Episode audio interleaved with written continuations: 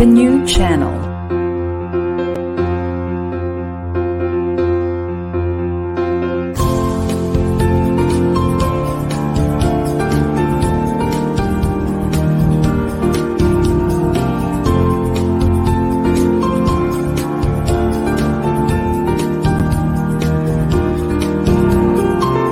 The new channel.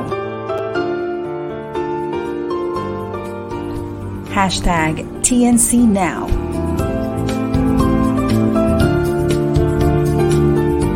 The views, opinions, and insights expressed in the following shows are those of the host, producers, guests, and viewers. They do not necessarily reflect the position of the channel. Viewer discretion is advised.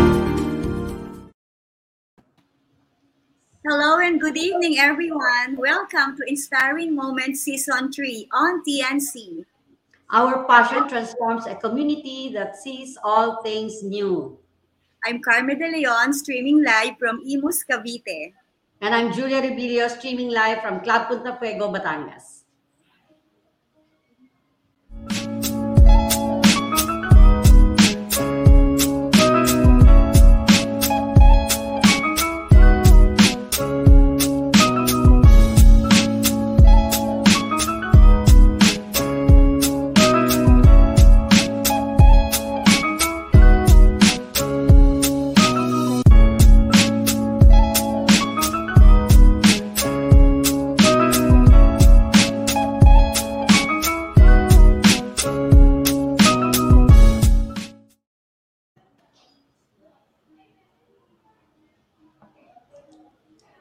Evening once again. How are you, sis? Eto, very, very uh, excited kasi what we're going to discuss tonight is all about colors, Sister Carmi. And uh, looking at you, bigla ako na-inspire. Ang dami-dami ng kulay, nakaka-excite. Yeah, I know. I know this is your passion. And uh, this is why on our season 3, we're starting it with a bang. So, i-connect natin ang colors sa buhay natin, di ba? And how we can be more stable in terms of mental health, how can we work more harmoniously with others, di ba? And eto na yung pagkakataon ng ating audience to ask and to learn more about the significance of colors. Oh, sasagutin natin yan basta alam natin. We will answer it ng ano, ng medyo hindi masyadong technical, Sister Carmi. I will try to avoid yung technical at ano na Yeah. na sagot. Yes. So ano ba Kasi gusto mong diba- malaman? Well, basically, alam naman natin na ang color, may mga favorite colors tayo. But hindi natin alam, ang first question ko, well, meron bang restrictions yan? Kasi ang naririnig ko ever since, ah, pag maputi ka, ito ang color mo. Tapos, ang sad naman kapag kayo manggi ka, neutral colors ka lang, di ba? Parang, is that correct, Julia? Kailangan ba ganon? Or you can play around with colors? Actually, ganito yon eh. Kasi kung pagdating sa restrictions, to be honest, like ako kasi, what I'm promoting is that you have to, to balance, eh. you align your personality doon sa environment, sa colors. Kasi ang environment natin, may colors yan, di ba? Ah, hindi kasi pwedeng sabihin na, o pag maputi ka, ganito ng kulay mo. Kasi alam mo ba, that there are colors na pag sinuot na pastel, ah, I'm talking about pastel colors kasi sabi nila, pag pastel colors daw, pag sinuot daw ng mga mapuputian, lalo silang ah, lalo silang gaganda. O kaya yung bright colors, o kaya sobrang loud colors, pag sinuot ng mga mapuputi, lalo silang gumaganda. Actually, hindi siya totoo eh. Kasi there's got to be balance eh. Pirmi nating, ano yan, may, may science kasi uh, dyan, na kaya ko namang i-explain later, no? Ang yung sinasabi mong nagre-react ang tao sa color, totoo yan. Kasi 'di ba, sabi nga when God created, you know, the earth, talagang full of colors eh, 'di ba? Yung vegetable kung titingnan mo, yung mga yung, yung fish sa dagat, 'di ba? Kung titingnan mo, sobrang dami ng colors. So, connected talaga sa life natin 'yan. Kaya lang nangyayari ngayon kasi sabi ng fashion, sabi ng ganito, sabi ni ganito, kaya ang tao sinusunod niya na minsan naman hindi naman talaga dapat. So, pero alam mo ba, Sister Carmi, na according to studies, uh, if you trust your instinct pagdating sa color, ang sabi, 90% of the time daw, our instinct is always correct. Kaya, pagka may favorite kang color, di ba parang excited ka masyado? Kaya lang, yung restriction, babalik ako doon, no? In business, there are colors na restricted. Parang kumbaga, kailangan medyo, paano ko ba sabihin? Kailangan medyo balance, medyo suabe. Hindi porke favorite mo, like for example, yung hindi pa ako nagkaaral ng aral ng color sa Amerika, paborito kong kasing color, Sister Carmi, fuchsia. Because that is related to my personality, which is dramatic, no? Pansin mo, pag nagsalita ako, medyo masyadong hyper, di ba? Lalo pag na-excite ako. And fuchsia is my favorite color. Kaya I remember before, bata pa ako, ang favorite kong lipstick, Lancome na 3 o 4 yata yun. Kasi that's fuchsia eh. Fuchsia red, ha? And then yung hair ko nung araw, medyo may halong fuchsia ng konti, no? Pero fuchsia is not my best color or my wow color. And not all people are comfortable with fuchsia. Kahit paborito ko siya, hindi naman komportable ibang tao. Like, tanungin kita, is fuchsia your favorite color? Di ba hindi? Like sa'yo? I like it. Gusto ko You siya. like Kasi ako kasi, ako kasi, kakaiba ako eh. I like, I, I want to experiment. But you said naman, we can experiment. Diba? It doesn't have to be your color. As long as your instinct tells you, and as long as gusto mo, basta may balance lang, di ba? Correct. So, kunyari po siya, gusto ko siya. Pag may magandang style na nakita ko, I will buy that. So, ang tatanong ko sis, sabi mo, favorite mo ang fuchsia dati, pero it wasn't your color pala. How did you know na hindi mo siya kulay? Ah, okay. Nako, ang ganda ng tanong mo na yan, Sister Carmi. Kasi sometimes, it takes an experience, no? Or, or, or sometimes, sabi na lang natin, ganito ang nangyari niyan eh. Ah, I was invited by a friend, you know, Dinah Loomis, no? To join her. Actually, hindi pala, ako pala yung nagsabi na, pwede ba ako sumama sa iyo? Saan ka pupunta? Kasi I used to produce her suits eh. Niya, I'm going to attend the, ano, the convention of the Association of Image Consultants International sa Amerika. Sabi ko, saan yan? Sabi niya, sa Miami. Pwede ba ako sumama? Sabi niya, sige, basta may visa ka eh. So anyway, um, ang ganda naman nangyari, nakakuha ko ng visa. So, alam mo na, pupunta ako ng Amerika, first time, ang dami kong dalang damit. Yung talaga nagpapahipa ako ng gown. Kasi merong, mayroong mga ano eh, may guidelines eh, may dress code. So, nagpatahi ako ng gown. And then, suot-suot ko, color of the year, hot pink. O, di ba, paborito ko kasi din yun eh, hot pink. And then, dinesign ko talaga siya.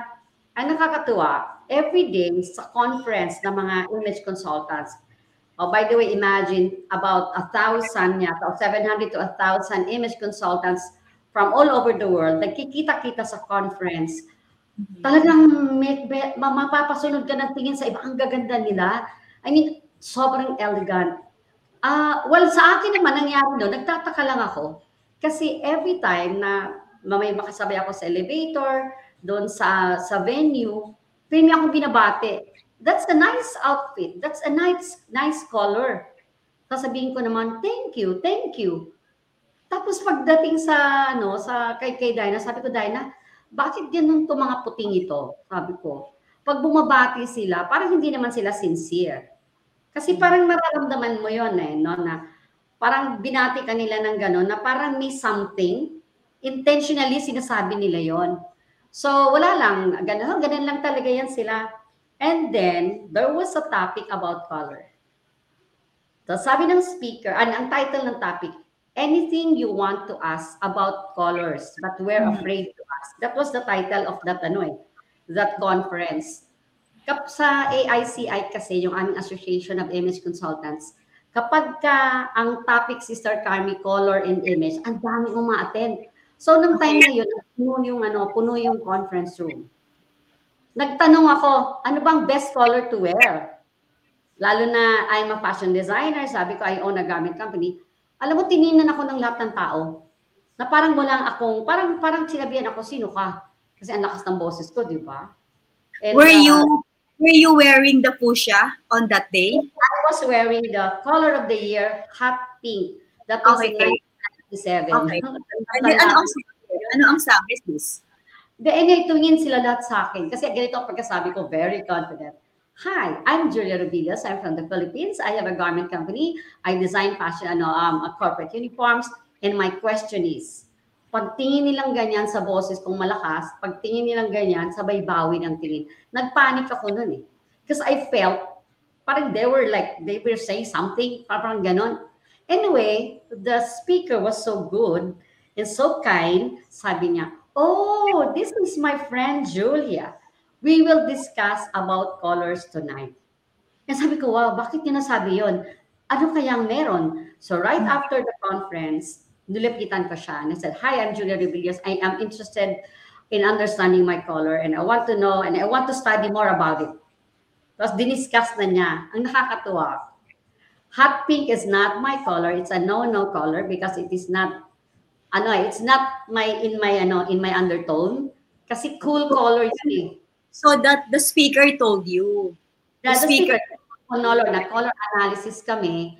And then, tinuruan niya ako. Talaga nag-enroll ako, sis. Um, nag-aral talaga ako. So, I discovered na may mga under, ang undertone ko pala is warm, hindi pala ako cool, eh ang suot-suot ko cool, hindi rin pala ako high contrast combination, samantalang ang sinuot ko hot pink and then black. So imagine mo yung high contrast. So doon ang nangyari nung nag-aral na ako, iba-iba ang ano, iba-iba ang nagko-color analyze sa akin. So na-realize ko na hindi pala pwedeng i-box mo ang isang tao. Like for example, like in your case, Sister Carmi, you are medyo fair, pero hindi kita pwedeng i-box sa isang kulay na, oh, kasi fair ka, you have to wear like, you're a winter, you're a summer, you're a spring, you're a like that. Hindi pwede eh. Kasi Mhm. there's such thing as individuality eh.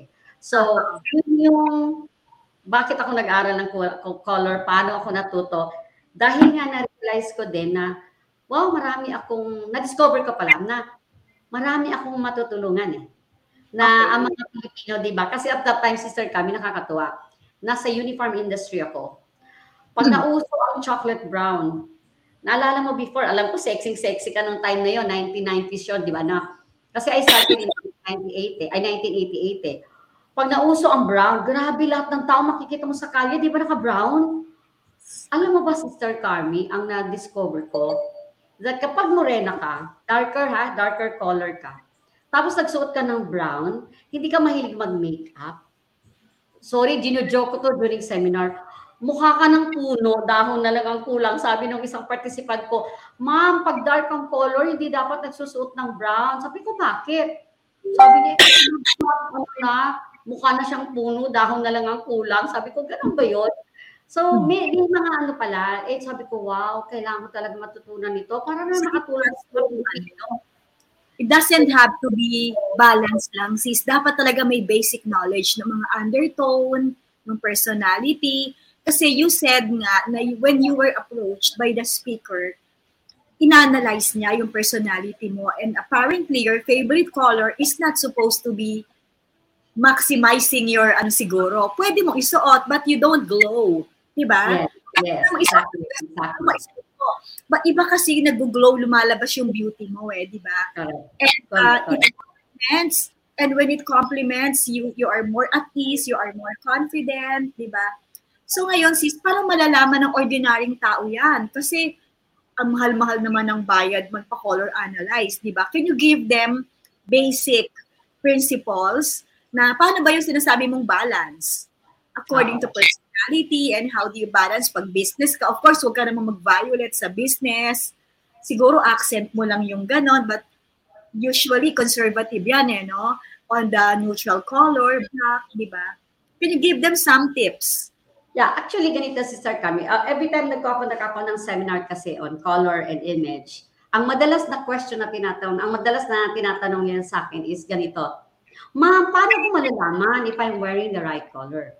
Kasi syempre nga naman, imagine mo, no, uh, um, madaming tao, I don't sorry, marami silang, kung lahat sila magpapacolor analyze, tapos medyo limited ang budget nila. Talagang alam mo na, especially mga rank and file, no? Paano natin malalaman?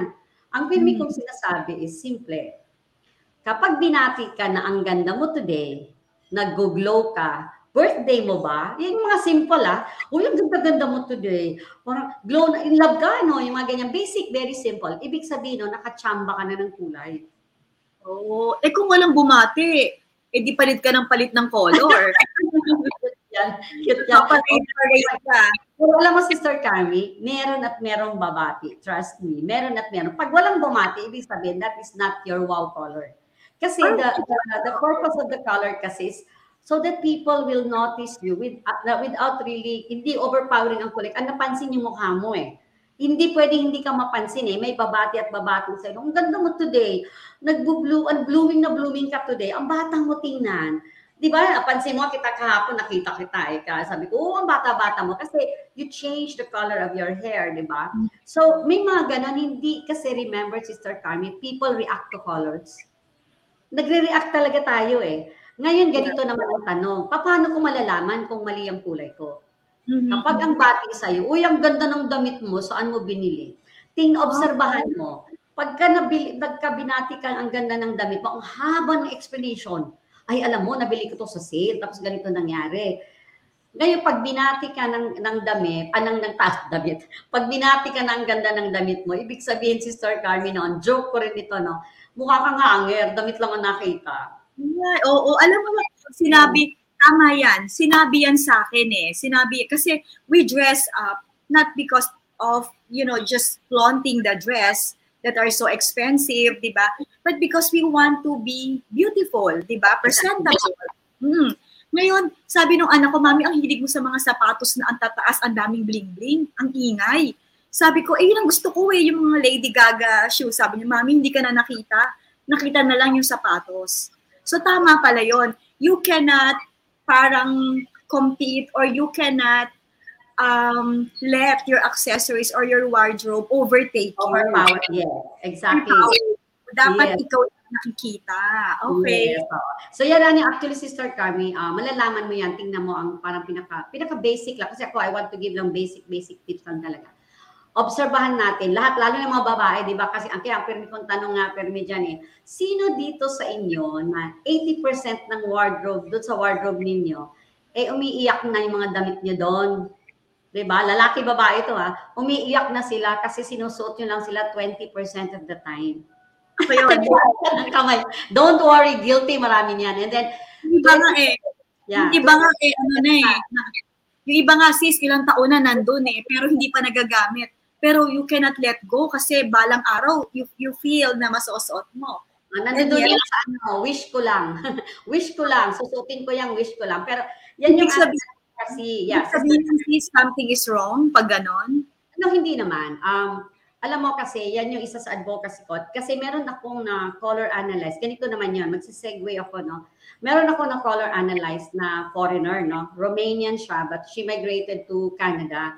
Uh, nag-ano siya, nag-seek siya ng, anong tawag doon, yung uh, ng refugee siya ba? Tawag ba doon, no? Sa Canada. So parang in-adapt siya ng Canada. And habang inaayos ko yung mga wardrobe niya, kasi magka, nakakatuwa eh, sila mag-asawa, yung, yung kanilang walk-in closet, yung kalahati sa lalaki, yung kalahati sa babae. Yung babae, iba-ibang kulay, mga dramatic flowers, ang dami-dami talaga. That's the personality of that girl. Eh. Tapos yung sa kanan naman, yung husband niya, apat lang ang kulay. White, blue, blue, black, white, ay gray. Yun lang yun. Parang white, blue, black, gray. Parang ganun lang ang color niya. Pare-parehong itsura ng mga polo shirts. Siguro ang puti niya may 20, ang blue niya may 20 in different shades. Nakakatuwa. Meron silang partition. Sa gitna, so maya-maya nilalabas yung damit, tapos tinatabi namin. Sabihin ko lang, yes, ginaganon ko lang sa acceptable, no. Sabi, Superior, acceptable, no. Pag sinabi ko acceptable, may ibang lagayan. Pag sinabi ko superior, babalik na sa hanger. Yung no, ilalagay niya sa isang tabi. Tapos meron ako nakitang damit, hindi niya ginagalaw, kinuha ko. Sabi ko sa kanya, Mariana, what is the story of this outfit? Kasi size 24 yun eh. And she is actually 42 na ang waistline. So yung 20, baliktad na sis ha. And there's a story sa damit na yon. That was the, uh, the dress pala na sinuot niya nung time na nagsik siya ng, ano ba tawag doon sis? Uh, kasi refugee siya ng Canada. So may kwento. So sabi ko, ah okay, so do you want to keep it? Mental value. Yeah, I still want to keep it, Julia. Hindi naman yung dream para pumayat. But for some people kasi, sometimes tinatago nila doon sa, sa wardrobe, yung ingin sa closet nila. It's because binili nila ng mahal by impulse. Ah, alam mo ba yon Sister Carmi? Kaya ang cure dyan sa impulse buying is, I normally advise people not to go to the mall when you are stressed. Yan, kapag may mental ano ka, may may may may may, may mental anxiety ka ba or may issues ka na ganyan. Kasi ang tendency mo, dala-dala mo credit card mo, you keep on buying. And Yeah. then, things na binili mo, kasi by impulse, minsan hindi na napapag-isipan. So, karamihan ng nabili doon, nakatago na lang talaga sa closet yon. Kaya ayaw ma ma-let go, it's because may ano eh, may, may something ng moment na yun eh. Parang, ah, teka lang, therapy ko yan eh. Alam mo ba yun? Maraming babae, therapy nila yan. Maraming lalaki, kotse naman o kaya gadgets. So, ano talaga yun eh. Related talaga yung sinasabi kong, sinasabi mong mental ah, mental health ba yan? Pag-uusapan natin yan later So, towards the ano, kung i-connect ko lang sis, yes, it is retail therapy helps you for a moment, di ba? Get rid of that negative thoughts. Kaya na-excuse namin mga babae yan, we'll go to the mall and shop, di ba? Pero sabi nga ni Sister Julia, wag ka, pag stress ka, hindi ka makakapili eh. You tend to abruptly pick something just for the sake of buying. Mag-window shopping ka lang muna. Nakakaalis din ng stress yun. Eh. Yung lakad, I tried that eh hindi, hindi ka naman pumili, pero namasyal ka, tapos nag-coffee kang mag-isa, nag-reflect-reflect, di ba?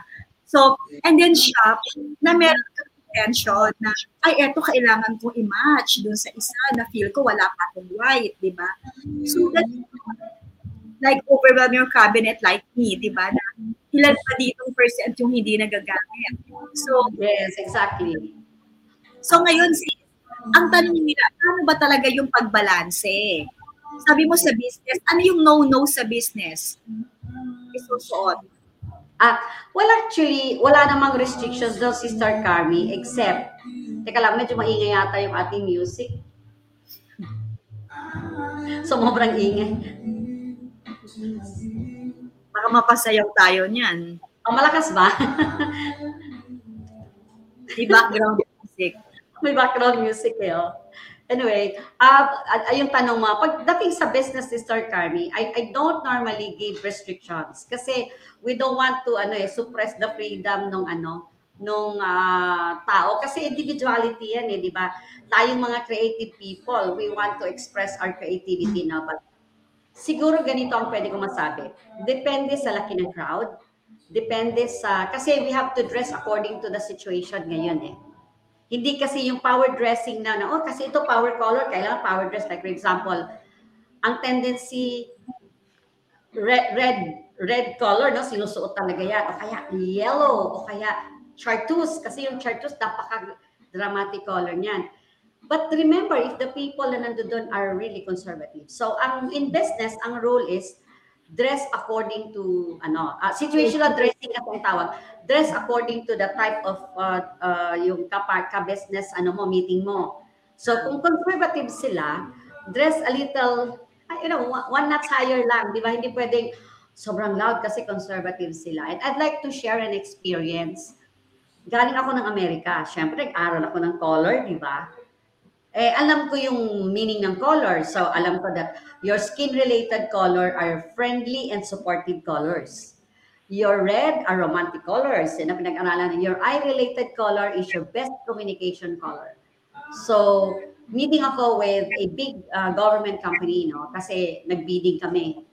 I was wearing a friendly color. Unfortunately, it was a powerful kasi sinuotan ko siya ng accessory na medyo maganda. Alam mo ba na na-intimidate yung ano, yung ah, mga committee?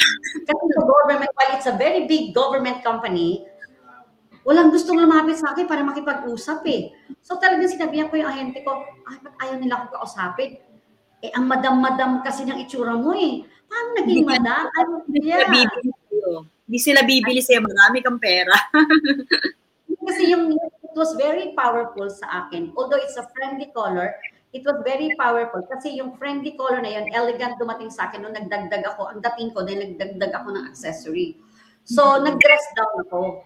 Kaya, merong ano, merong talaga according to situation. So, ngayon, walang restriction sa business except, Sister Carmi, patterns.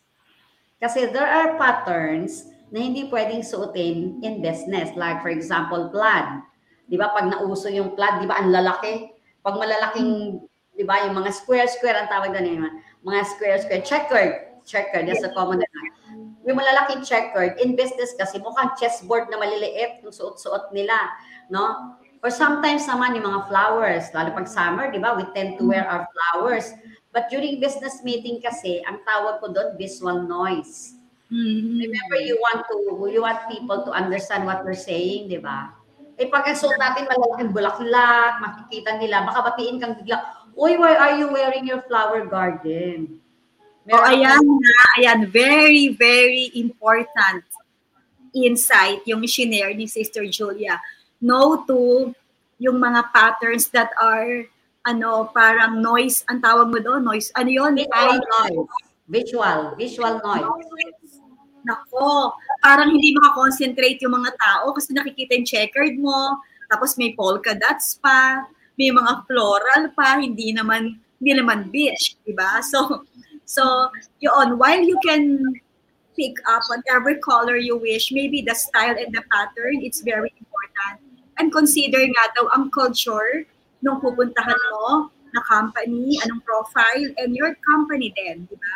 Very conservative, you don't wear all the things that you want to wear. You need to ad, ano, um, adjust ng konti. Tweak it a bit.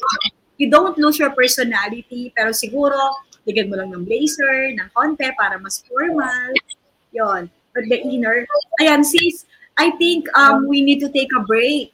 And um, to our audience, please gather your questions, chat your questions, and we'll be happy. The expert is here. And later when we go back, tingnan natin ano yung nakaka-intimidate na color. Hindi naman to intimidate na mga away ka or or um, hindi isirain mo yung mood ng crowd, but it's to stand out. Like, who's that? Diba? Yung ganon, yung nag, nag-shine ka, your personality is really standing out. It's not your Kuya will tell us ano yun. At ano rin ba yung happy colors na pag nalulungkot tayo, pwede nating suotin when we go back. So let's take a break.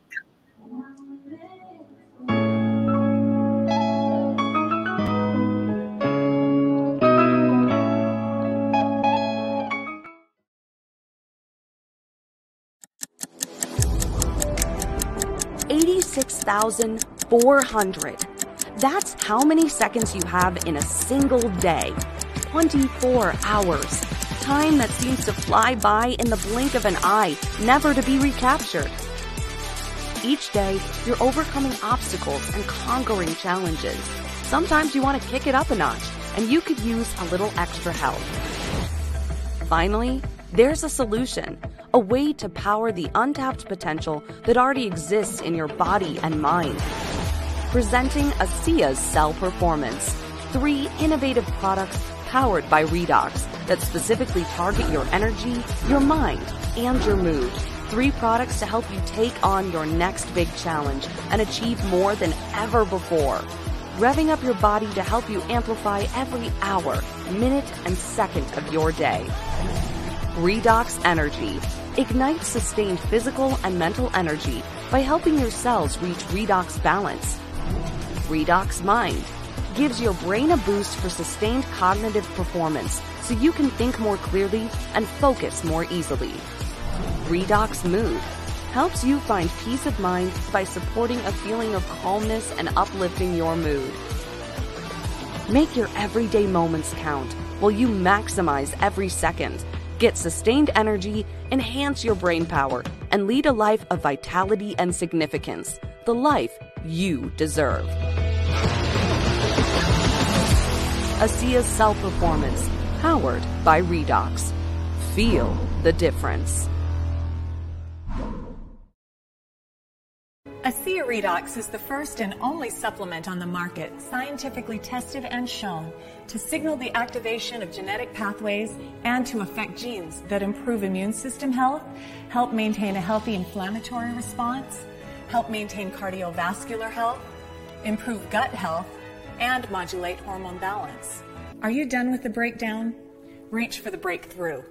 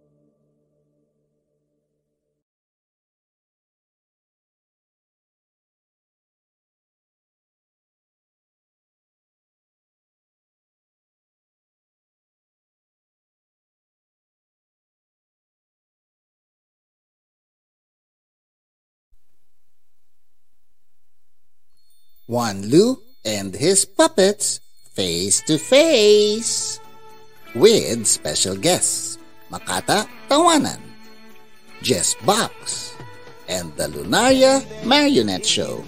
Salita. Alam mo, Tito Anlo, kung wala ako, magsasalita ka mag-isa. kung wala ako, wala kang masusuot. Kung wala ako, wala kang nakakain. November 13, Sunday, 7 p.m. at the La Verdad Auditorium in Apalit, Pampanga. Buy your tickets now and see you soon, face to face.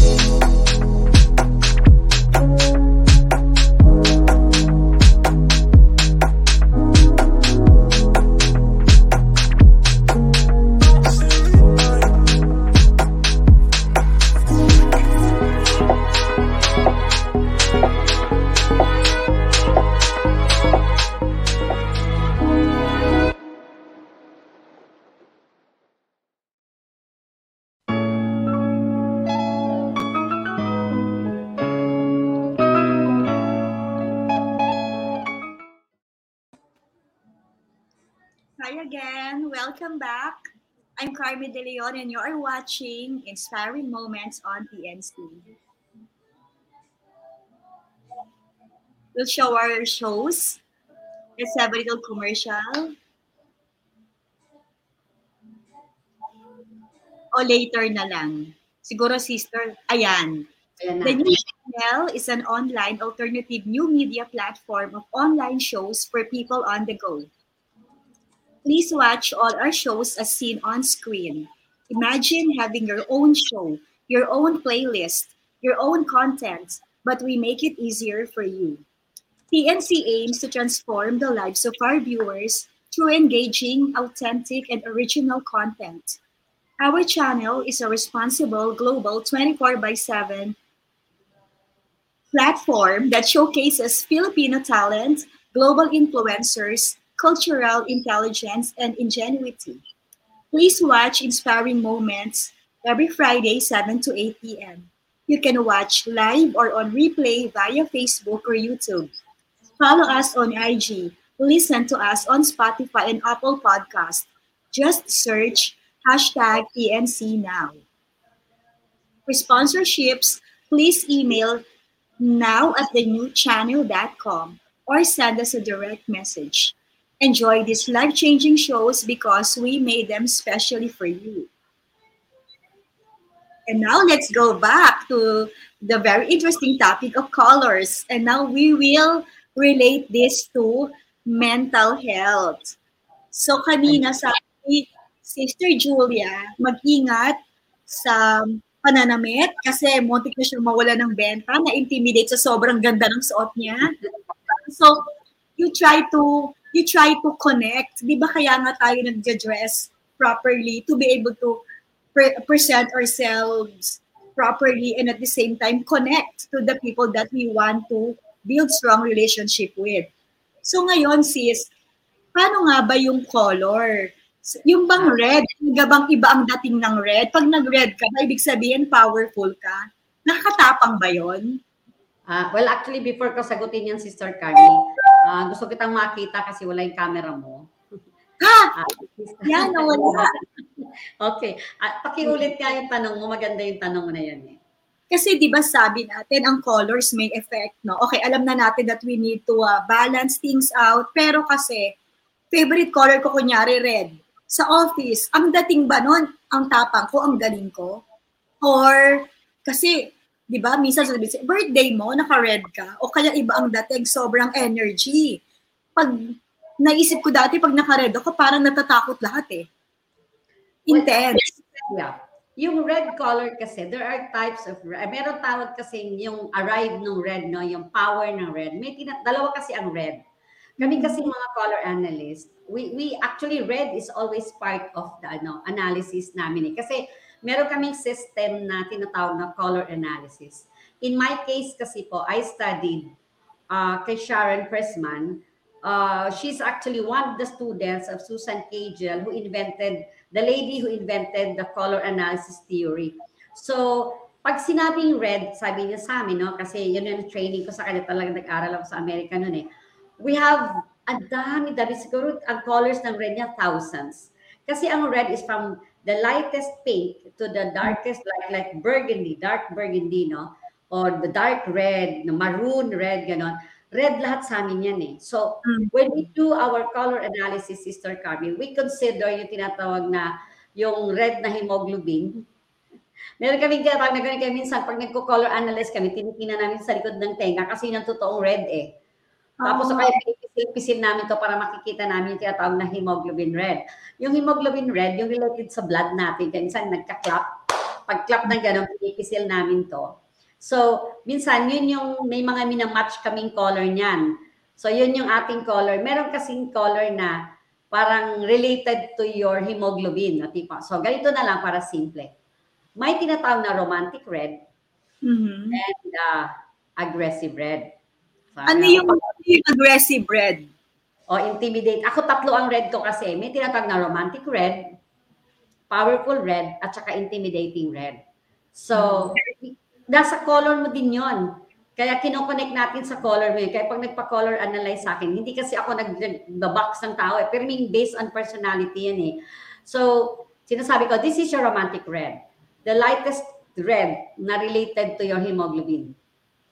So, nakikita ko yun eh, pag minamatch ko. Sabihin na lang natin, trained ang mata namin dahil pinag-aralan talaga namin yon. So, kaya matagal ako mag-color analyze kasi di ba minamatch-match ko tsaka talagang dapat daylight para tama, para accurate, hindi hula-hula, di ba? Mahirap ni mahuhula tayo ikaw pag kinolor analyze kita at hinuhula-hula ko lang, hindi ko kinoconnect sa personality mo, eventually you will not follow it eh.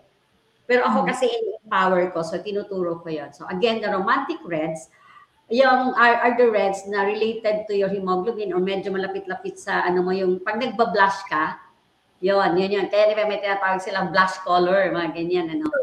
So, mm-hmm. yes. Pero usually, sis, ang avail- sorry to cut you, pero usually, ang available sa store, di ba, when they buy, either maroon or bloody red. Diba? Yeah. Magkaiba kasi ang fashion. Ang fashion kasi we always, kasi I'm also a fashion designer, we always follow the trend. Di ba? But in, in image kasi or in color analysis kasi, what we are doing is personality mo eh. Yung tinatawag nating personal colors mo eh. Uh, hindi yung fashion colors eh. Kaya ang importante, pagka pagka marunong ka na kasi at naintindihan mo na yung color mo, it, it takes only color analysis session eh. One session lang naman. Eh, kailangan i-practice mo lang siya kasi tuturuan naman yung eyes mo paano ma-identify which one is your romantic red, which one is your aggressive red. Kasi Sister Carmi, kino-consider namin kasi, in my case, ha, I don't know with the others, no? Pero maraming image consultant ngayon sa Pilipinas, sa ibang bansa, marami din. Pero siguro bago ako magpatuloy sa sasabihin ko, bago ko lang malimutan is that, pag nagpa-color analyze po kayo, wag kong online. Kasi pag nag-online at nagko-color analyze sa'yo, may problema po yun. Paano nyo nalalaman kung perfect ang color mo based on camera? Meron kasi ganun ngayon eh, nagpapa-consult ng, ng color based on dito online. Wala pong ganon. Kasi hindi niya makikita yung combination ng yung, yung value ng iyong coloring, no? So, ang ibig ko sabihin, Sister Carmi, going back to the romantic red, aggressive red, eh, or the powerful red and intimidating red is that we match it from your uh, value, no color value mo. In or kaya contrast level, meaning to say, yung yung skin tone mo, ano ba yung anong combination niyan? Ano bang shade mo ng hair mo, ng skin mo, ng iyong red, no, sa eyes mo. Tapos, bibigyan ka namin ng red from the light kung halimbawa, ang color contrast mo ay medium to dark. Meaning to say, ang coloring mo, Sister Carmi, is medium to dark. Pero dahil makasama na kita, Pirmi, hindi ka medium to dark eh. Ako yun. My tone is medium to dark. Carmi De Leon is medium light to dark. And there are people na medium dark. And there are people na really dark. So, ano ibig sabihin nun? Pag binigyan kita ng red, bibigyan kita ng red. Halimbawa, color of the year, maroon. Bibigyan kita ng color na maroon na, na nag-match sa'yo. Kung halimbawa, bagay sa'yo ang maroon, ha?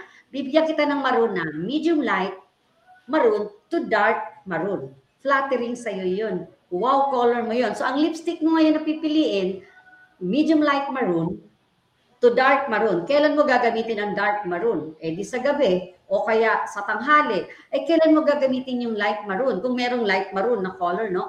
Eh, di gagamitin mo during lunch meeting. Di ba? Kasi ayaw mo naman maalala ng tao. Hindi maganda yung ano, breakfast meeting or lunch, pulang-pula yung lips, ganon. Hindi yun maganda. Well, actually, kung bagay sa'yo, why not? Depende yan eh. Kasi ang babae, ang tendency natin mga babae, we tend to choose a darker lipstick. Pag medyo aggressive yung, medyo may pakiramdam kang medyo... Sa meeting kasi si sinasabi ko mag-lipstick kayo, mamumutla kayo mamaya para hindi halata. Kasi pag namumutla na, parang hindi halata. Ang kapal ng lipstick ko, red na red eh. Parang I'm okay, di ba? So, Well, going actually, pwede naman. Pwede naman, Sister Carmi. But remember, in business kasi, you want people to remember what you're saying. Kasi any color na sobrang dark, na madili mak- mapansin ng, ng tao, ang tawag namin doon, Permi, ang tawag ko doon ay visual noise. In Yes. business, dapat balance eh. Kasi di ba, uh, based on studies, people will judge you 55% on how you look, yes. 30% on how you speak, and only 7% on what you say. So, Yung, yung content, di ba? how can you how, how can you expect the person na maintindihan natin ang sinasabi mo kung pirmi siyang nakatingin sa lips man sabi ano ba yan pula-pula naman ang lips ito bakit naman ganyan para man siya si Betty Boop may may ganun di ba Ayun. Kasi di ba, it takes five seconds, um, seconds lang to judge you eh. One, Yes. two, three, four, five. Nakita na niya yon. Kaya minsan din papasok sa conference room, ang pula-pula ng cheeks. Sabi ko, bawasan mo nga yan. Nako, favorite ko yung sitahin eh. Pag inaantay ko na siya kasi alam ko, makikita ko, sasabihan ko na siya agad, bawasan mo yan. Hindi ma, mawawala yung mama. Hindi, tanggalin mo na yan. So, ibig sabihin, hindi tayo dapat visual noise. So, make sure lang na balance silang lagi. So, pwedeng mag-red, pero in the absence of color analysis na you do not know, go for the safer color siguro. Huwag naman yung bloody bloody red, di ba? Na birthday mo na. Marami akong ganun damit, sis eh. Yung pulang-pula talaga. Yung, so, kaya hindi ko ko na pakita wardrobe mo sa akin eh ayaw pumunta ako mamay bawalin mo ako lahat eh. And then sis, ito okay pa. yun. Sister Carmi, ikap kita dyan ha. Um, alam mo, you are Carmi de Leon. Carry, dyan, dyan ngayon papasok Sister Carmi yung personality. Kasi may tinatawag na, kinoconsider ko rin yan during analysis ko sa image makeover is yung personalidad mo, no? if you are high intensity, medium intensity, low intensity. So bigyan kita ng example. Pag pinagtabi tayong dalawa, actually pareho tayong medium high intensity. And you are high, actually your intensity is higher than me. Kasi ano ka eh, yung very bubbly ka, di ba? Very friendly ka. So yung confidence level mo, hindi kayang intimidate ng ibang tao yan eh.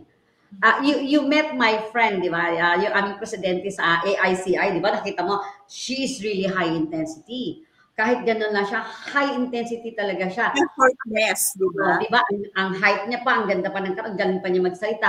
Pero ang maganda doon, pag nagsalita siya, di ba, sobrang medyo malumanay.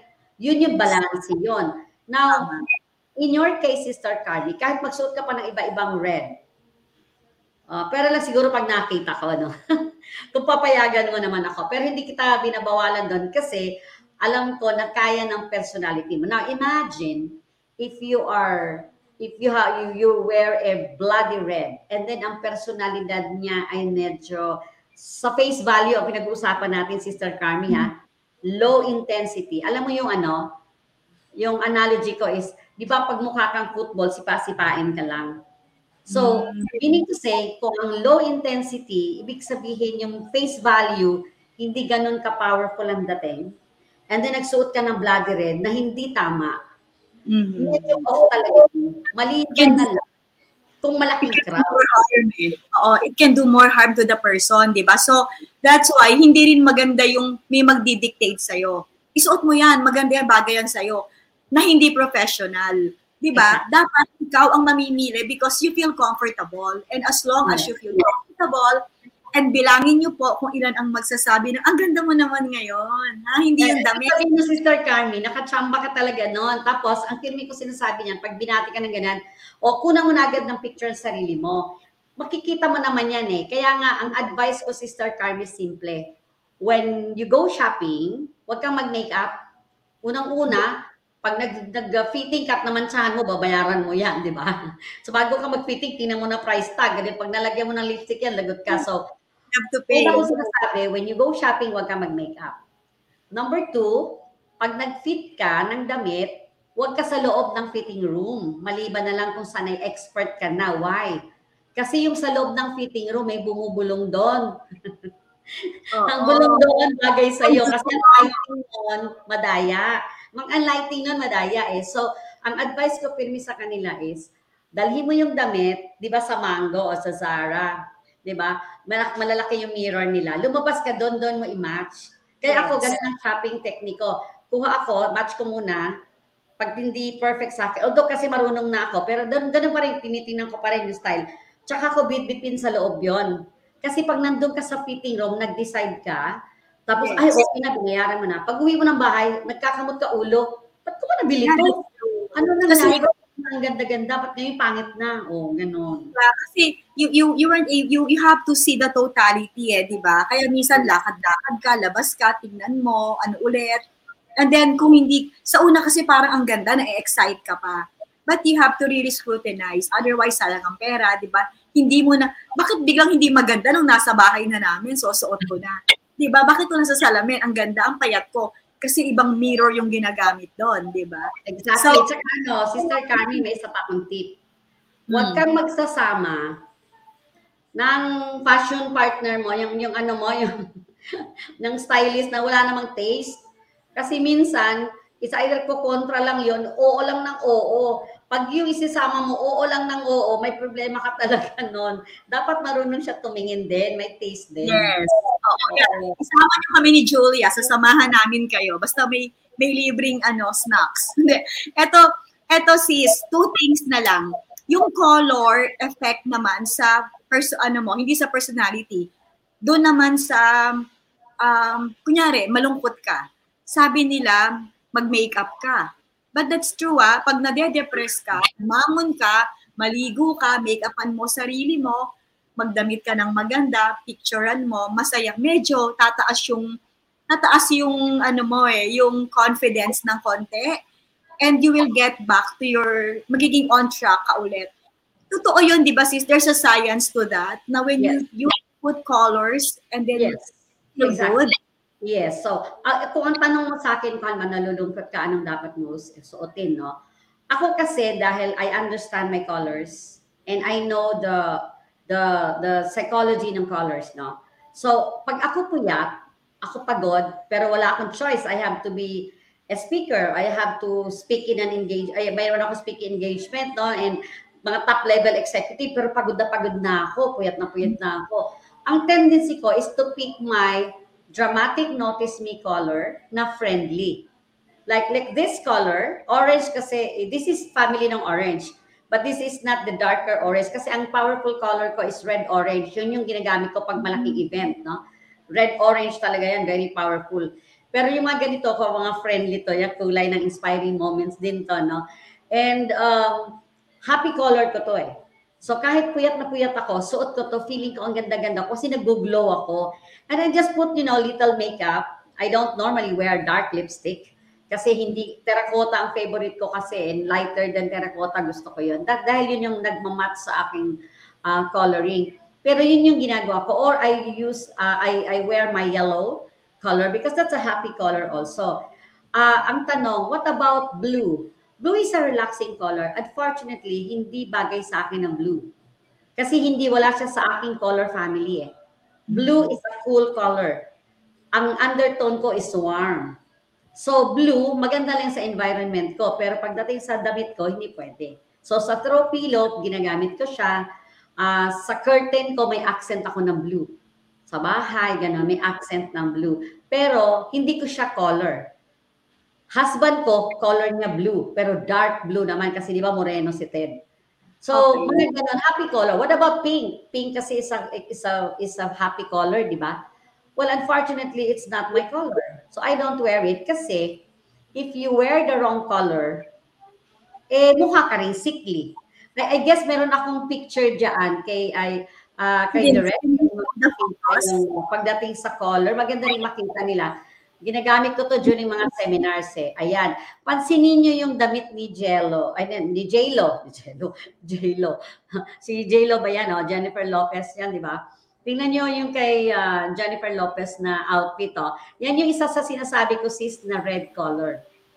Hemoglobin red ang tawag yan. Kita mo yung balance from the the color ng sayang liit lang ano the color niya kanyang face yung skin yung gown mismo mm-hmm. 'di ba sobrang elegant tingnan so yan yung ano yan yung uh, perfect color and this girl na merong hawak na mga swatches sa right side yung may orange na takip sa mata sa Pima Pinter eh during my exhibit, tingnan mo yung anong kanyang sholo, perfect color din sa kanya. So, nagiging elegant kasi tama ang kulay. Ayan. So, meron pa isa yan na direct. Pakita mo nga direct. Ayan. Yan ang isa sa rules. Isa, di marami, tatlo pala yan. Number one, when you pick a color, make sure na perfect siya tingnan next to your face. Di ba namimili si Sister Carmi, minamat sa balikat, sa braso? Tama ba itong kulay na to? Huwag po niyo ilalagay sa braso nyo. Kasi madalas, pag nagda-drive ka, di ba, darker ang iyong, yung color yeah. ng iyong skin, no? So always next to your face kasi face value ang consider natin. So that's number one rule. The second rule is that always remember that colors are very critical in building a strong brand. So it is advisable for corporate people Lalo na kung mahilig ka mag-shopping, di ba? Uh, mahilig ka sa damit, mahilig ka sa makeup. Siguro pinakamaganda if, you know, uh, mag-a-advise ako, consult an expert like image consultants na talagang nag-aral. Kasi there are already like about 25 image consultants in the Philippines. Uh, yun pong aming asosasyon dito. I'm one of the board ngayon, uh, the Association of uh, Image Consultants International. And by the way, I'm also one of the founding members na ayan, ay, hindi naman ganun mahal talaga. Mas mahal yung bumili ka ng damit na nagkamali ka, di ba? So when you consult an image consultant, so simplify ang iyong pagmimili, so less time ng shopping, mm-hmm. and then na nababawasan ang impulse buying, if not ma-eliminate yung impulse buying, and at the same time, kahit anong suotin mo, alam mo yung Sister Carmi, pagka ang, ang damit, ang wardrobe mo or ang, ang closet mo punong-puno ng damit, maski anong i-pick mo doon, i-mix and match mo, Perfect yon Bakit? Nag-aral po lahat ng image consultants. Ano yan eh, pinag-aaralan po namin yan. And the next rule sa akin is never wear a white fabric that is whiter than your teeth. Yan po ang sinabi ng aking mentor. Sabi ko, bakit?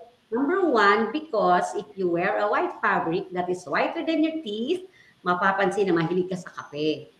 Di ba? Ayaw mo naman yun, mas paputi pa yung damit mo kaysa sa yung ipin, di ba? And Kailangan pala magpa-teeth whitening muna bago isuot ulit lahat ng white. Hindi, sister, kasi may kulay ang white, dalawa eh. May tinatawag na warm white at saka dirty white. Kaya nga wag mo susutin yung dirty white, dirty nga siya eh.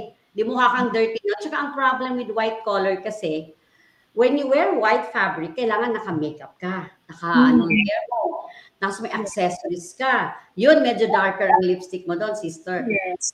At saka yung mga mistisa talaga, alam mo yung mga face value na talagang pinagpala talaga sila ng mga Caucasian ang dating. Tingnan nyo pag nagsuot sila ng white, ang ganda-ganda tingnan. No? Pero pagdating like sa, sa, sa mga kulay natin, yung white mahirap siya suotin. Pero kung warm white siya, which is medyo related to the color ng white ng ating mata, perfect yon. Communication color yon. Pero kung magwa-white color ka, wala kang ka-makeup-makeup, hindi ka nagsusuklay, naku, hindi siya maganda. Mm. So, yan po yung ating rules dyan. And syempre, At saka syempre sis, if you like, you wear your, like gustong gusto mo ng white and then nasanay ka ng pale ang lipstick mo, you don't wear makeup. So, hindi hindi ka na notice, 'di ba? Hindi tumataas yung confidence mo and you will not mahirap kasi pag ganun eh, yung mag, maraming negative thoughts, 'di ba? Yun ang magiging impact nun and you're saying find a way where you can consult an expert that will guide you at least on the color undertone, di ba, yung ganun lang. Once it's there kasi, very basic, it will be easier for you na to mix and match. Hindi ka na lumalayo, di ba? yes. Ang ano ko question ko, how do you make use of this call, these colors to be able to gain more friends, protect relationships, and yun nga, sabi mo kanina, para ma-in the mood ka where mga nice colors, happy colors like yan, yung orange, yellow, di ba? Blue can also be, light blue maybe can also be a happy color. Ano ba yung pwede nating gawin? Like, an ordinary person, maganda bang advice na mag-experiment sila on colors para pag nalulungkot sila? And then, pag walang bumate, wag na yan. Walang bumate, hindi yata bagay. Ano Dahil para naman. Hindi, actually, Sister Carmen, yung walang bumate, hindi naman dapat pansinin. O, teka muna, sige, sasagutin ko tanong kasi inilabas ni Direk ito. Okay. Another tip siguro, another tip ko na, that neutrals, tatandaan po natin yan, neutrals are boring colors. Ang neutral colors, yan yung white, black, gray, blue. Yan yung mga nakikita. Marami yung neutrals color. Pag nag-search po sila, maraming neutrals color. Neutral colors like brown, Ah, ngayon, itong mga neutral colors kasi ang tawag namin dyan, boring colors. So the rule is, never wear your neutrals without an accent or makeup sa babae. Sa lalaki naman walang accent. And number two, avoid wearing neutrals when you are stressed and tired. Why? Kasi nga, neutral gray. Ang boring yan eh. Isipin mo, ah, di ba, wala kang makeup puyat na puyat ka, wala kang time mag-blower, tapos naka-gray ka, 'di ba? O kaya yung mga lalaki naman, ah, galing sila sa ano, yung ba, nag-overnight, pagod na pagod, tapos biglang suot nila ng gray, tapos ayaw mag-shave. Oy, 'di ba ang, ang medyo madumi tingnan, maliban na lang kung very fair ang skin. But, you know, we're talking to Filipino audience ngayon. So, again, ang pinaka-tip ko dyan, never wear your neutrals without an accent. Kaya pansinin mo yung slides ko, Ginagamit ko kasi ito sa seminar ko eh. Yung slides na yan, naka-black yung girl, pero may orange siya. Minatch niya with a dramatic Notice Me color. Ito naman isang girl na to, look at the color ng kanyang blouse, di ba? And then the color ng kanyang suit is also gray. So, ano pa rin, contrasting pa rin, pero dramatic pa rin. Yung sagay din, ganun din, yung nasa right side. Naka-gray siya, pero yung shirt niya hindi white. Kasi dark skin siya eh. And then, uh, ito, tinakpan ko ang mukha kasi medyo kilala yan siya. Uh, Filipino yan. Naka-white siya, which is white, well, uh, a neutral. And then yung kanyang Americana is also a neutral charcoal gray. Pero yung accent niya, yung kanyang necktie, which is gold. Ito yung hanky niya, di ba? Gold siya. So, may accent. So, ang pirmi kong tip seminar, imagine if you combine neutral plus neutral, di ba?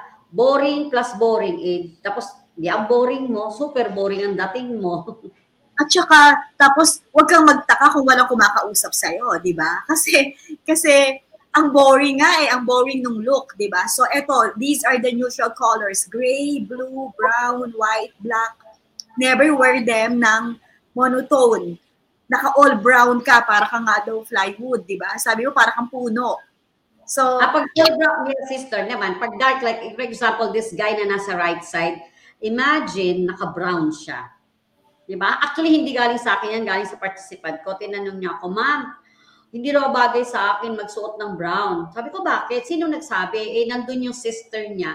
Sabi niya siya. Sabi ko, bakit naman sister, sinabi mo? Sabi niya, eh kasi sis, tinan mo naman yung kanyang skin, dark, tapos mahilig sa brown. Eh, di ba sis, pag nakatayo siya, ano, ka, ano, dahon na lang ang kulang, kulang, puno na siya. So, nagtawanan kami, o nga, ano, ang akin namang tip dyan, isipin mo ganyan ang skin mo, dark, tapos nagsusuot ka ng brown, eh, madilim. yes. Di ba? O kung may dumaan sa sasakyan, baka ma, ma, na madaanan ka kasi dark. So, joke lang yon But then again, that's the reason why uh, dark, you know, mga, mga Africans, di ba? Yung mga uh, Black Americans, di ba ano sila? They wear loud color, sister. They wear like fuchsia, red, orange, dramatic notice me color. They even wear white, ha?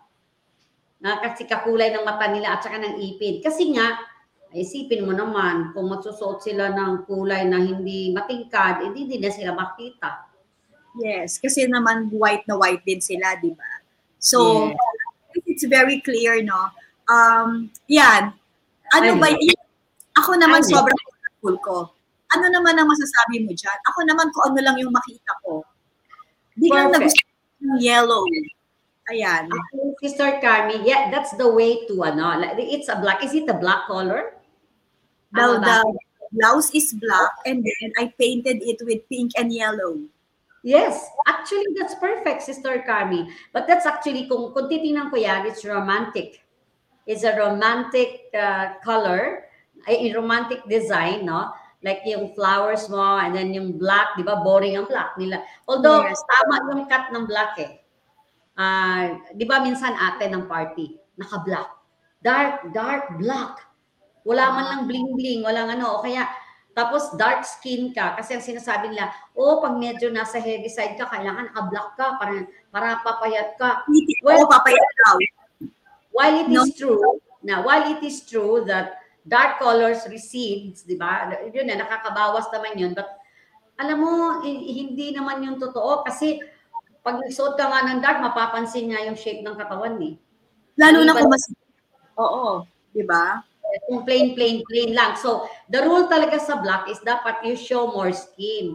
Pero yung ginawa mo kasi, nilagyan mo siya ng accent. So, perfect yan, Sister Carmen. Yeah. Kasi itatapon na sana yan eh. But anyway, Galing. Na oo. I poured out my emotions. I colored this nung nasa sad talaga ako. That's why I'm telling the audience, this is the art of wellness eh. You look at colors to eh, like enjoy the colors. You look at the greens, di ba? Garden. Kaya nga mga plantito-plantita, na, nawawala ang depression yan eh. So ito, I put some green, blue, ano lang, I just play with colors. So yung sinasabi naman ni Julia is, the um, the art naman of matching it and using it to your advantage when you go to the meeting, when you go to the party. But basically what I'm saying naman is colors are there to liven, to ano, to lift us, 'di ba? So whether kulayan mo yung mukha mo or magsuot ka ng color that you like, 'di ba? To be happy. Um ang important dito is you take time, you take time to um reflect and think and enjoy. Laging ganun dapat. And there are colors to play around with, no? So, yung kaninang tips ni Julia, very um very important to understand and to remember. Try natin, we can experiment but we have to balance it out and pakiramdam mag mag-survey tayo. Antayin natin yung magsasabi sa atin ang ganda naman ng damit mo o ang ganda mo ba ngayon, di ba? Well, that's true. But again, hindi mo naman hindi ka nagbibihis para lang purihin ka, but for you, you you you deserve it, eh, di ba? It's for yourself, it's for your own satisfaction, di ba? It's a it's taking care of yourself. It's self-care Yes. when you Actually, Carmen, may tip ako dyan. Um, kapag hindi, kapag gusto mo mag-experiment kung bagay sa'yo ang kulay, no? Madali lang yan. Go to the mall, keep on, mag, mag-fit ka lang ng mag-fit, educate your eyes eh. Kasi makikita mo naman yung sinasabi ko na pagka medyo, mag, pagka tama ang kulay or wow color sa'yo, ikaw mismo mararamdaman mo yun eh. Kapag Yes. mali ang kulay, mukha kang malungkot. And I remember, no, before ako mag, uh, mag-end dito sa sinasabi ko, um, I remember when I asked one of my mentors, no, uh, nung nag-aral ako ng kulay sa Amerika, uh, author ng book yun, eh, tinanong ko si Carla Matis. Sabi ko, Carla, uh, how would I know if the color is the, the right color for me? Ang sagot niya sa akin, you will feel it, Julia. Ulitin ko ha, sabi niya, you will feel it, Julia. You can feel it, Julia. Sabi ko, ah, malalaman ko? Paano ko malalaman yun? At kung tatanungin mo ako ngayon, paano ko malaman kung tama ang kulay sa akin o hindi? Isa lang din sasabihin ko sa'yo, mararamdaman mo yun. So, ang technique doon, punta ka sa mall, huwag kang mamimili, fit ka lang ng fit. Tapos, the next thing na gagawin mo is, punta ka sa Divisoria, ang daming t-shirt doon. Mamili ng murahin lang, di ba? Sige, bilhin mo kahit kung 50 pesos kasi yung 50 pesos mo, bibili ka ng 10, mara, o ba, 500 lang yun. Tama ba? 500 lang yun, ano? O yun, suotin mo lahat yung pagtapos tingin ka sa mirror, ay oo nga, di tama si Julia, pangit nga ito sa akin. O di pamigay mo, 50 pesos lang. Itira mo yung nararamdaman mo. Yan, Sister Carmi, bagay sa akin yung kulay na yan, warm. Although meron cool na color na heart, pero dominant yung warm. Ayan, bagay yan sa akin, Sister. Sister Carmi, ang ano, ah, one of these days sa ating FB page, 'di ba? Ah, sa ating ah, ah, mag magle-lecture ako ng color. Pati ikaw. Yan. Yan ang ano. Sure, sure. So that they can also interact, no? If we do it live, people can also ask directly and comment, no? So that's good. And sis, it's so, it's amazing, no? Uh, everything happens for a reason. Kaya tayo nag-color ngayon. I'm sure marami bukas pupunta sa mall. Huwag mo na eh, ang gawin wala. Sister Carmi, may question daw. Meron daw magtanong. Yes. Oh, hi! Edison Flores San Buenaventura. Thank you for watching, sir. Sabi niya, Good evening po, sir, ma'am. Paano po magsimula po? You mean with colors? Ah, paano ba ang, ang tanong niya ay paano ba ito magsimula? Saan po sa pamimili ng kulay ba ang gusto niyang itanong? Anyway, ah, paano magsimula? Sagutin ko siguro based on pinag-usapan natin ngayon. And siguro Sister Carmi, sagutin mo rin pagdating sa art, no? Ah, yung paint ng color. Sa akin naman sa damit. Ang pinakabanda, wag muna kayong mag-shopping. Doon po kayo magsimula sa mga damit ninyo na existing. Tapos, humarap kayo sa salamin. Ang tatandaan mo lang, Pirmi, kapag perfect ang color sa'yo, wow color sa'yo, blooming ka, hindi ko kamukhang may sakit. Pag mali ang kulay sa'yo, ibig sabihin, ano, I mean, malungkot ang, ang pakiramdam mo, mukha kang may sakit, itabi mo siya. Pero wag mo munang itatapon, kasi yun yung sinasabi ni Sister Carmi, pwede mo siyang lagyan ng something ngayon. Di ba, hindi naman kailangang magtapon, maliban na lang kung gusto mo talaga i-donate ang damit mo. So again, pag magsimula ka, tingnan mo ngayon yung mga damit mo, mag-inventaryo ka, yung hindi na kasya, ipamigay. Yung pwedeng retikehin, iritoke. Yung gusto mong lagyan ng art mo, sarili mong creation, by the way, di ba Sister Carmi, wala namang limit ang art. Maski anong ilagay mo, pwede. for Yeah. everyone. It's for everyone. It's an expression of your emotions, di ba? So, yun nga, tama si sister. Huwag ka muna mag-shopping. Linisin mo muna yung cabinet mo. That's how you start. And then take photos. Yes, ano naman. Kung, kung halimbawa, paano magsimula nung artwork mo, Sister Carmi? Just get a paper and a pen. You just get a paper and a pen and doodle, di ba? Lahat tayo binigyan ng talent. Of course, there are other people who are anointed, di ba? Yung sobrang galing, di ba? And sobrang patient, no? But as a hobby, you can just grab a pen and some colors, get your paper, and then just, yun nga, try lang. Ako, walang pressure. Pag hinawakan ko yung color, dire-diretso lang. Meron para akong dagdag na tip, Sister Carmi. Alam mo ba ako, ang ginagawa ko, namimili ako ng mga trimmings kasi wala akong time. Kahit marunong ko mag-paint-paint, wala akong time. Namimili ako ng mga trimmings kung saan ako napunta sa Divisoria, punta ako doon sa doon sa mga sa mall ng mga nagtitinang mga luma-luma mga trimmings, mga burda-burdang burda-burdang ko ano ni itsura. Tapos ang ginagawa ko, yung mga lumang damit, paglalagyan ko ng trimmings, pinapalagay ko. Lalagay ko lang ng pin, o manang dito mo ito ilagay. Dito mo ito ilagay. So, may sarili din akong creation outlet sa ganyan. Di wala nga akong time mag-paint. Pero ikaw kasi may time ko, ah, nakakaingit. Oo nga. That's upcycling. Sis, we can always find time for the things that we want to do. Yes, So, yes. sobrang, yes. sobrang ano lang nung aking acid, kaya ako nauubo. But I'm so sorry, but I'm so happy to learn new things again from you, sis. And I'm sure a lot of them, kung paano magsimula, sige, tutulungan namin kayo on our Facebook Live. Oo, sundan niyo kami sa Facebook Live namin kasi mag, uh, mag, mag-start na kaming mag-lecture ng mga ganyan o mag-share ng mga webinars din, continuation dito sa ating TNC. And of course, parating niyo ang tabayanan itong ating show na to kasi marami, marami pa kaming pwedeng i-share itong season 3 na ito. Yes, and please uh, give us some ano ideas on how to go along and move on. You can suggest ano pong topics ang gusto nyo so that we can also bring you more inspiring stories in the future. So, Ayan. By the way, nakalimutan kong banggitin, Sister Carmi.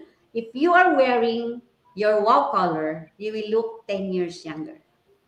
oh yes, di ba? So you don't need to worry about aging, di ba? If you have the right colors.